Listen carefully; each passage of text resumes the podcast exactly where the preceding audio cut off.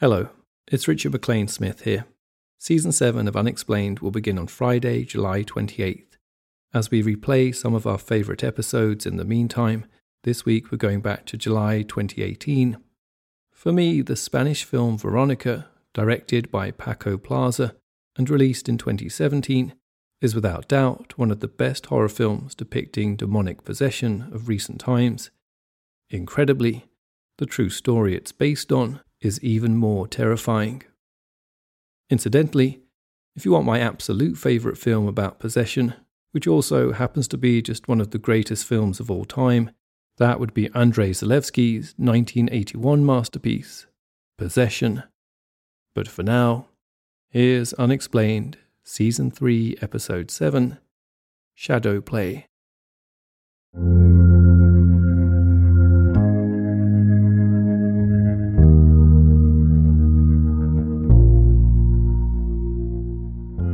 Paraphrase author Terry Pratchett, though light might think it travels fastest, darkness appears always to find a way of arriving first. Wherever light goes, it seems, the darkness is already there, ready in waiting. In the United States' Detroit Institute of Arts hangs a strange and captivating painting of an unconscious woman dressed in white her body stretched out across a bed, with her arms and head dangling toward the floor. Squatting on her chest, staring out at the picture with dark red eyes, is a peculiar and somewhat grotesque cherubic imp. Though the woman is bathed in light, the imp, clearly a creature of the night, resolutely remains, steadfastly refusing to be cast back into the shadows and in the darkness beyond, another creature is emerging a black horse with flared nostrils and bright white eyes. The Nightmare, painted by Henry Fuseli in 1781, serves as an ironic riposte to the Enlightenment, Europe's pervading cultural movement of the day. Or as art historian Dr. Noel Paulson puts it, the painting demonstrates the ultimate futility of light to penetrate or explore the darker realms of the unconscious. For many, myself included, the picture brings to mind the terrifying and vivid effects of sleep paralysis, an uncanny phenomenon that can result in the seemingly very real experience of believing you have woken from sleep, only to find yourself completely paralyzed.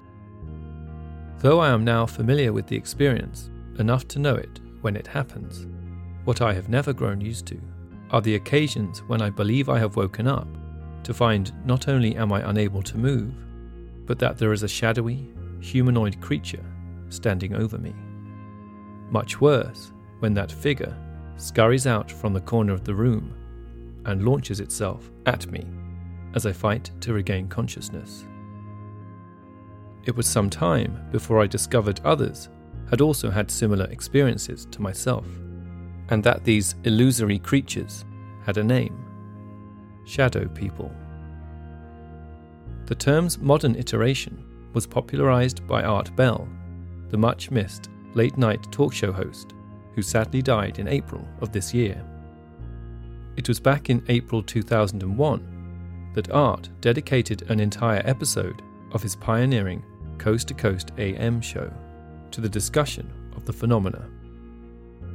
Listening to it again recently, I was struck by how similar my own experiences had been to those described by his listeners, but also how different some of them were too. Like the ones where listeners claimed to have seen shadow people when they were wide awake, for example, or those who had come across their children talking to themselves late at night only for their children to tell them that they weren't talking to themselves. The episode reminded me also of a deeply unsettling story I came across recently regarding the 2017 film Veronica.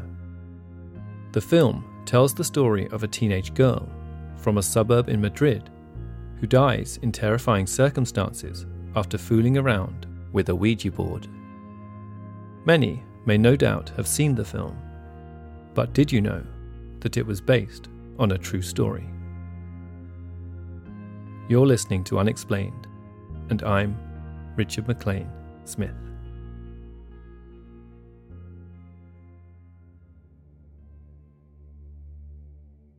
Please, said the operator, you need to calm down. You say there's someone in your house? No, not someone, came back the desperate voice on the other end of the line. Something. Please, hurry. Maximo Gutierrez had placed the call to his local police station in the early hours of November 27, 1992, going on to explain that his family were being terrorized by something in their apartment and that they didn't know what to do. The operator listened with bemusement as Maximo frantically recounted the events of that night. He had been woken by the screams of his terrified wife, Concepcion, shouting about someone she couldn't see, pressing down on her chest and grabbing at her arms and legs. Within seconds, an incessant banging could be heard reverberating around the flat. Concepcion's screams, along with the terrible thumps, had brought four of the couple's five children racing in fear into the bedroom. Their fifth child, being a young baby, was now crying in its cot, panicked by all the commotion. Moments later, the petrified family gathered in the living room only to watch with horror as a crucifix nailed to the wall seemingly turned upside down on its own accord. Maximo concluded that they had decided to stay together in the family room since they were too afraid to leave the apartment. Why? asked the operator. Because there was something standing at the end of the hallway blocking their way out, he replied. Wary of how all this might sound, Maximo passed the phone around his wife and children, who all repeated the same to the operator with equal desperation. If their story seemed confusing to the officer, the distress in their voices, at least, was real enough. The officer duly advised Maximo to keep the family together and try to stay calm, and offered to send a squad car to investigate at the first available opportunity. It would be another 40 minutes, however, before Chief Inspector Jose Pedro Negri, along with four other armed officers, pulled up alongside the vast 13 story housing block on Calle Luis Marin. The street was located in the Vallecas district of Madrid in Spain a proud and tight working class neighbourhood on the southeastern fringes of the city. On exiting the car into the freezing night air, the officers were surprised to find the family, including the baby, who Concepcion clasped firmly to her chest, now standing in a huddle in the entranceway to the apartment block. Approaching them from across the road, it was clear to the bespectacled Inspector Negri that they were in a state of deep distress. Maximo explained that they had been unable to withstand the strange activity any longer, and finally plucked up the courage to abandon the apartment. Moments later, having been reassured by the presence of the police, Maximo, followed by the rest of the family, led the officers into the building and towards the apartment.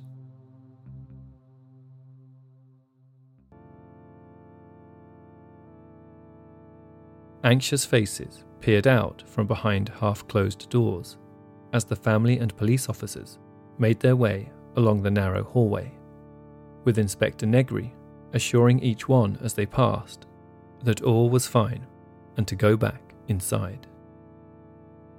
Finally, Maximo stopped. Through here, he said, pointing the way into the flat. Negri could clearly see the reticence on the family's faces as they lingered outside the entrance. Taking the lead, he made his way inside, followed closely behind by the other officers. Clean and well kept, if a little cramped for a family of seven, the flat seemed much like any other family home that Negri had visited, with the exception of one thing On stepping into the living room, Negri's attention had been caught immediately by what looked like some kind of shrine lined up along the mantelpiece of a back wall. A row of vases filled with bright plastic flowers, small angel figurines made from porcelain, and just above it, in the middle of the wall, hung a large painting of a girl, and underneath it was the original photo of the same, all watched over by the beatific face of Jesus. Come and sit, said Maximo, inviting the police to join him around the dining table. The officers looked to each other with concern, having expected to be chasing out an intruder by now. It will only happen when we are calm, he continued. The officers sat down at the table while the rest of the family gathered round, a look of apprehension on their faces.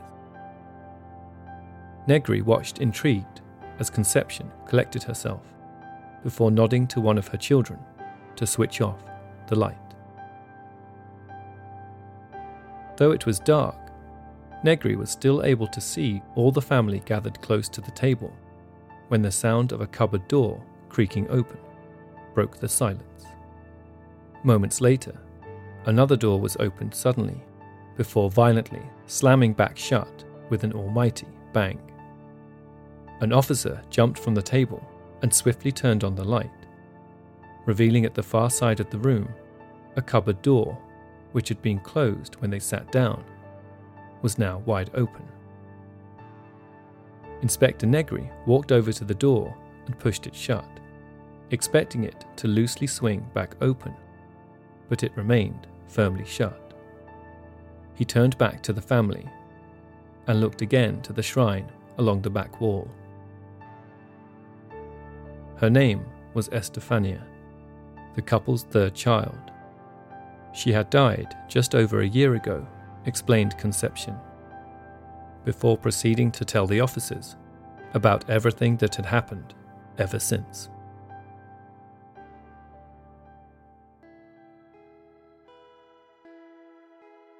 It had all started after the death of Concepcion's father in 1990.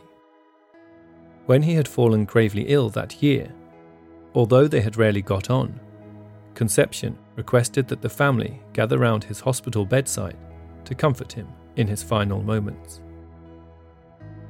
However, it was reported that the elderly man, still bitter and cantankerous from many years of family feuds, was unmoved by the gesture vowing that not even death would prevent him from continuing to be a nuisance to the family. A short time after the old man died, Estefania, who was 16 at the time, arrived at school one morning, shocked to discover that her friend's boyfriend had been tragically killed in a motorcycle accident. At some point, perhaps in an effort to alleviate her friend's suffering, Estefania made a peculiar suggestion. What if, she thought, they tried to contact him? Her friend, who had been understandably devastated by the death, leapt at the opportunity, desperate for any comfort she might find. A few days later, Estefania set off on the short journey to the Colegio Aragon, located barely five minutes' walk from her family's apartment with something extra peeking out of her rucksack her Ouija board. That afternoon, she and her friend, along with another classmate, made their way to the back of the playing field, finding a quiet, secluded spot in the shadow of the nearby Calle Luis Marin apartment blocks. With the three of them sat cross legged in a semicircle, Estefania laid the board out in front of them as another of the girls removed a glass tumbler from her bag, turned it upside down, and placed it in the middle of the board. It wasn't clear how long they had been sat there when the teacher found them, asking questions into the air, with their fingers lightly touching the glass as it moved around the board. When the teacher demanded to know what was going on, it was said that the glass shot off the board and smashed into pieces.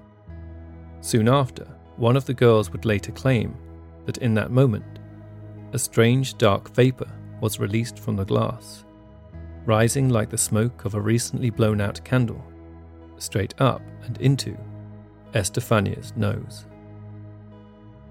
The teacher, scolding the children, demanded they return to class immediately before picking up the board and breaking it in two. It was only a few weeks later when the voices started.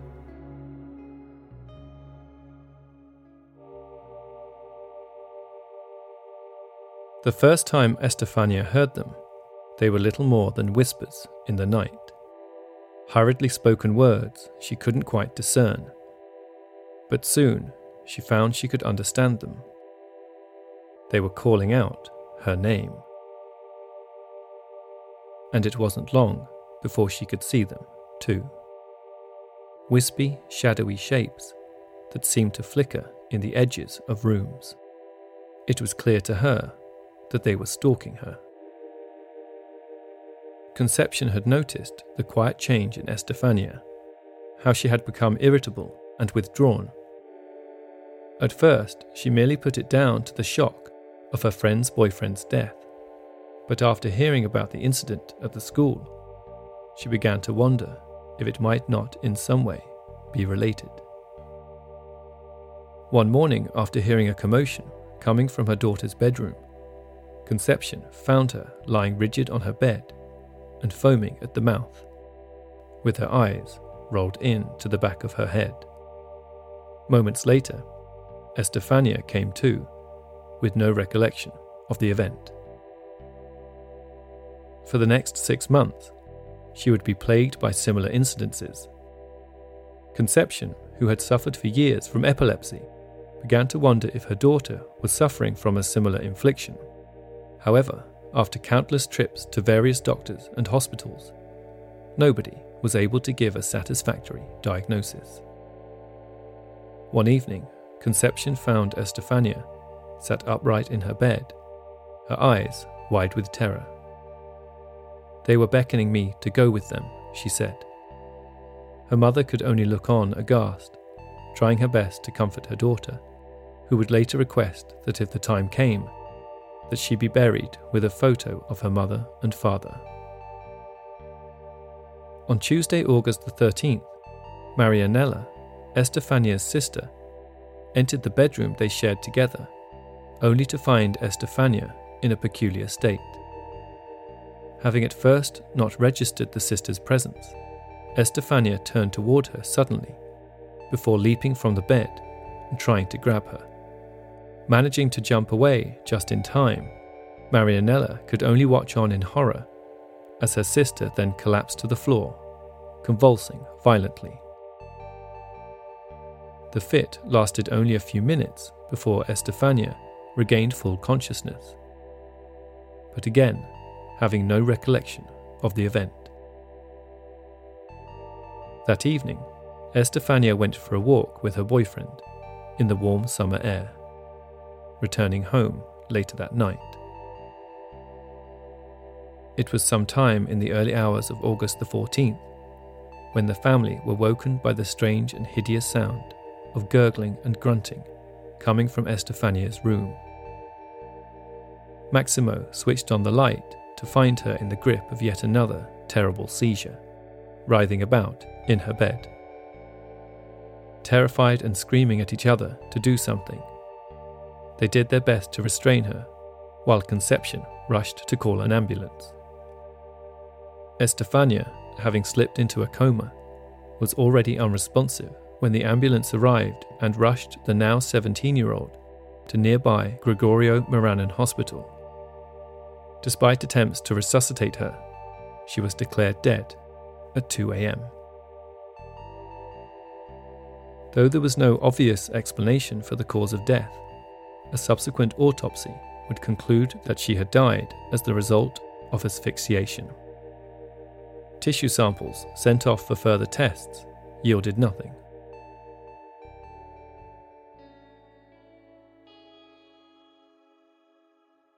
In the months following Estefania's death, her grieving family did what they could to support each other. praying each day for her salvation at the makeshift shrine that Concepcion had constructed. For Estefania's siblings, especially, the strange nature of her death and her disturbing behavior prior to it had left an indelible mark. Though her sister's decision to move out of the bedroom they shared together had primarily been made on account of how unbearably sad it was to sleep there, she couldn't help but feel a little scared when in there, too. But if she had hoped a change of rooms would bring her peace, she was going to be very much mistaken. It began in the early hours one morning as winter settled into the city. The sisters heard it first a quiet voice coming from somewhere in the apartment, always after the lights had gone out. Mama, Mama, it seemed to be saying. With no sign of it abating, one of the girls decided to investigate and made her way to the bedroom door. Opening it, she found only the emptiness of the apartment beyond. Mama, came the voice again, but this time from the direction of the bathroom. Quietly making her way over to it, so as not to disturb her parents. Slowly, she pulled open the door, but there was nobody there. A few days later, when the flat was empty, Concepcion was cleaning the apartment when she heard a tremendous racket coming from Estefania's old room. The room was kept clean and virtually untouched. But when she opened it that morning, she found it completely rearranged, with bed sheets, books, and toys strewn across the floor. Soon after, the children began to complain of a bizarre scraping sound coming from inside the walls.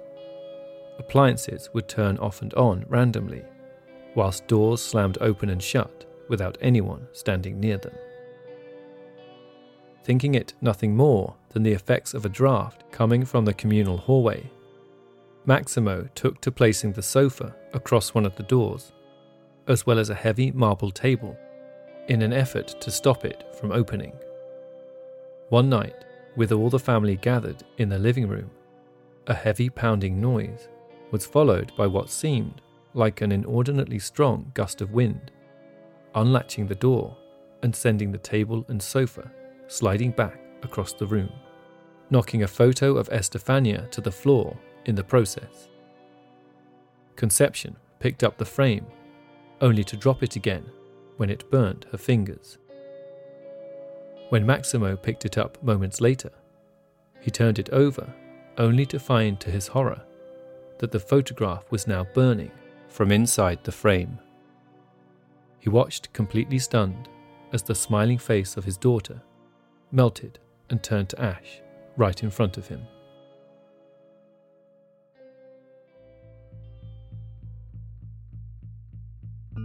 Late one night, with the family fast asleep, two of the sisters who shared a room together were awoken by the sound of whistling outside the apartment. The noise soon dissipated, only to be replaced by a strange groaning. But this didn't come from outside the apartment, it came from outside the bedroom door. One of the girls screamed. Look, she said, on the floor.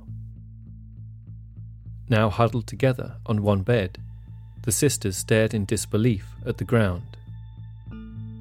There, caught in the soft orange glow of the streetlight outside, was the silhouetted shape of a man crawling towards them.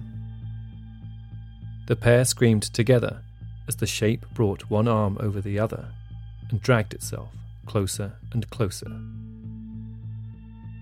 They cried out again as the toys on their shelf were sent flying across the room, followed by loud banging noises that echoed throughout the house. By the time their parents arrived, the activity had stopped, and the Shadow Man was nowhere to be seen. From that moment on, however, the family continued to witness what they took to be strange humanoid shapes drifting about inside their apartment. Neighbours and friends also reported seeing them, and it wasn't long before local paranormal investigators were queuing up to see them too. By autumn 1992, the family had been suffering for the best part of a year before finally deciding to seek help. In October, they were visited by two self described psychics who promised to help them get to the bottom of their troubles. Their subsequent efforts were filmed by a local news channel and broadcast later that month. The report documented a number of bizarre occurrences, including what seemed like the voice of a young girl speaking through a radio device that had been placed in the bathroom. The voice said simply, Beware of Grandpa. It was only a few weeks later when Concepcion awoke with the sensation of someone pressing down on her chest and grabbing at her hands and feet. Investigator Negri, having listened patiently to the family's story, was speechless. As they stood up from the table to examine the rest of the flat, one of the officers noticed a rusty brown coloured stain that seemed to be materializing on the tablecloth right in front of them.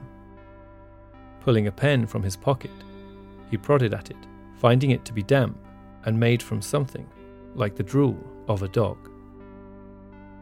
Three of the officers, deciding they had seen enough, requested permission to leave the flat before hurriedly making their way downstairs and out of the building. Negri asked to see the bathroom first, where the family believed many of the bizarre noises had first originated. By this point, so terrified were they of it, they used it only as a storeroom and kept it locked at all times. As soon as Negri stepped inside, he felt the temperature plummet, but otherwise, there was little of note. And then they showed him into Estefania's old bedroom.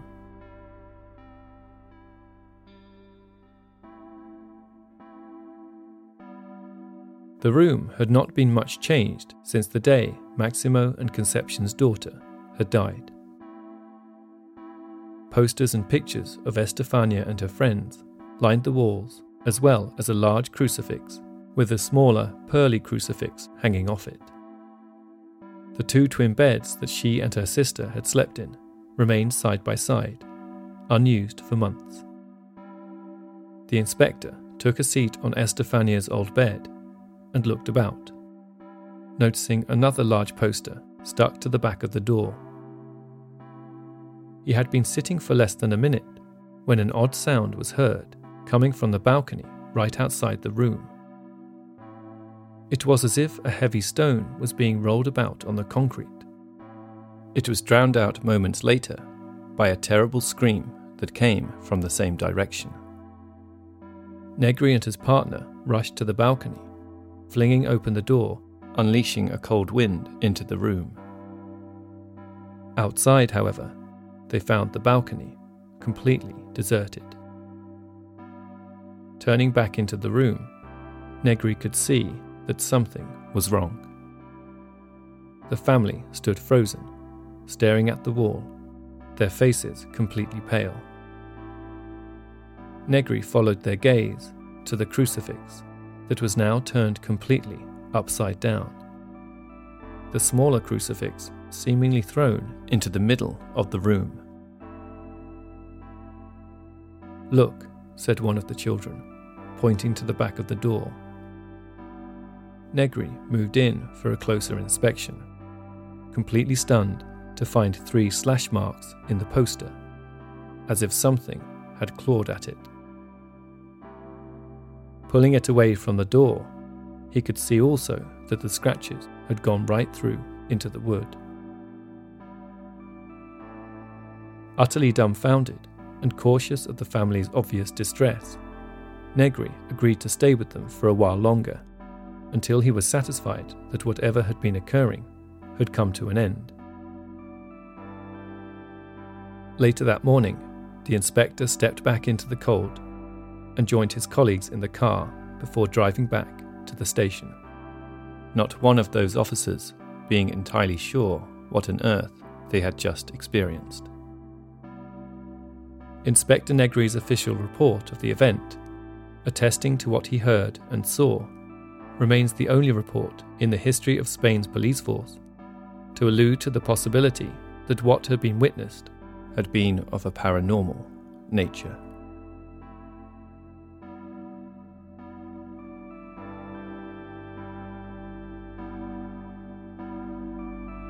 This episode was written by Richard MacLean Smith. Unexplained is an AV Club Productions podcast created by Richard MacLean Smith. All other elements of the podcast, including the music, are also produced by me, Richard MacLean Smith. Unexplained, the book and audiobook, with stories never before featured on the show, is now available to buy worldwide. You can purchase from Amazon, Barnes & Noble, Waterstones, and other bookstores. Please subscribe to and rate the show wherever you get your podcasts, and feel free to get in touch with any thoughts or ideas regarding the stories you've heard on the show. Perhaps you have an explanation of your own you'd like to share. You can find out more at unexplainedpodcast.com and reach us online through Twitter at unexplainedpod and Facebook at facebook.com forward slash unexplainedpodcast.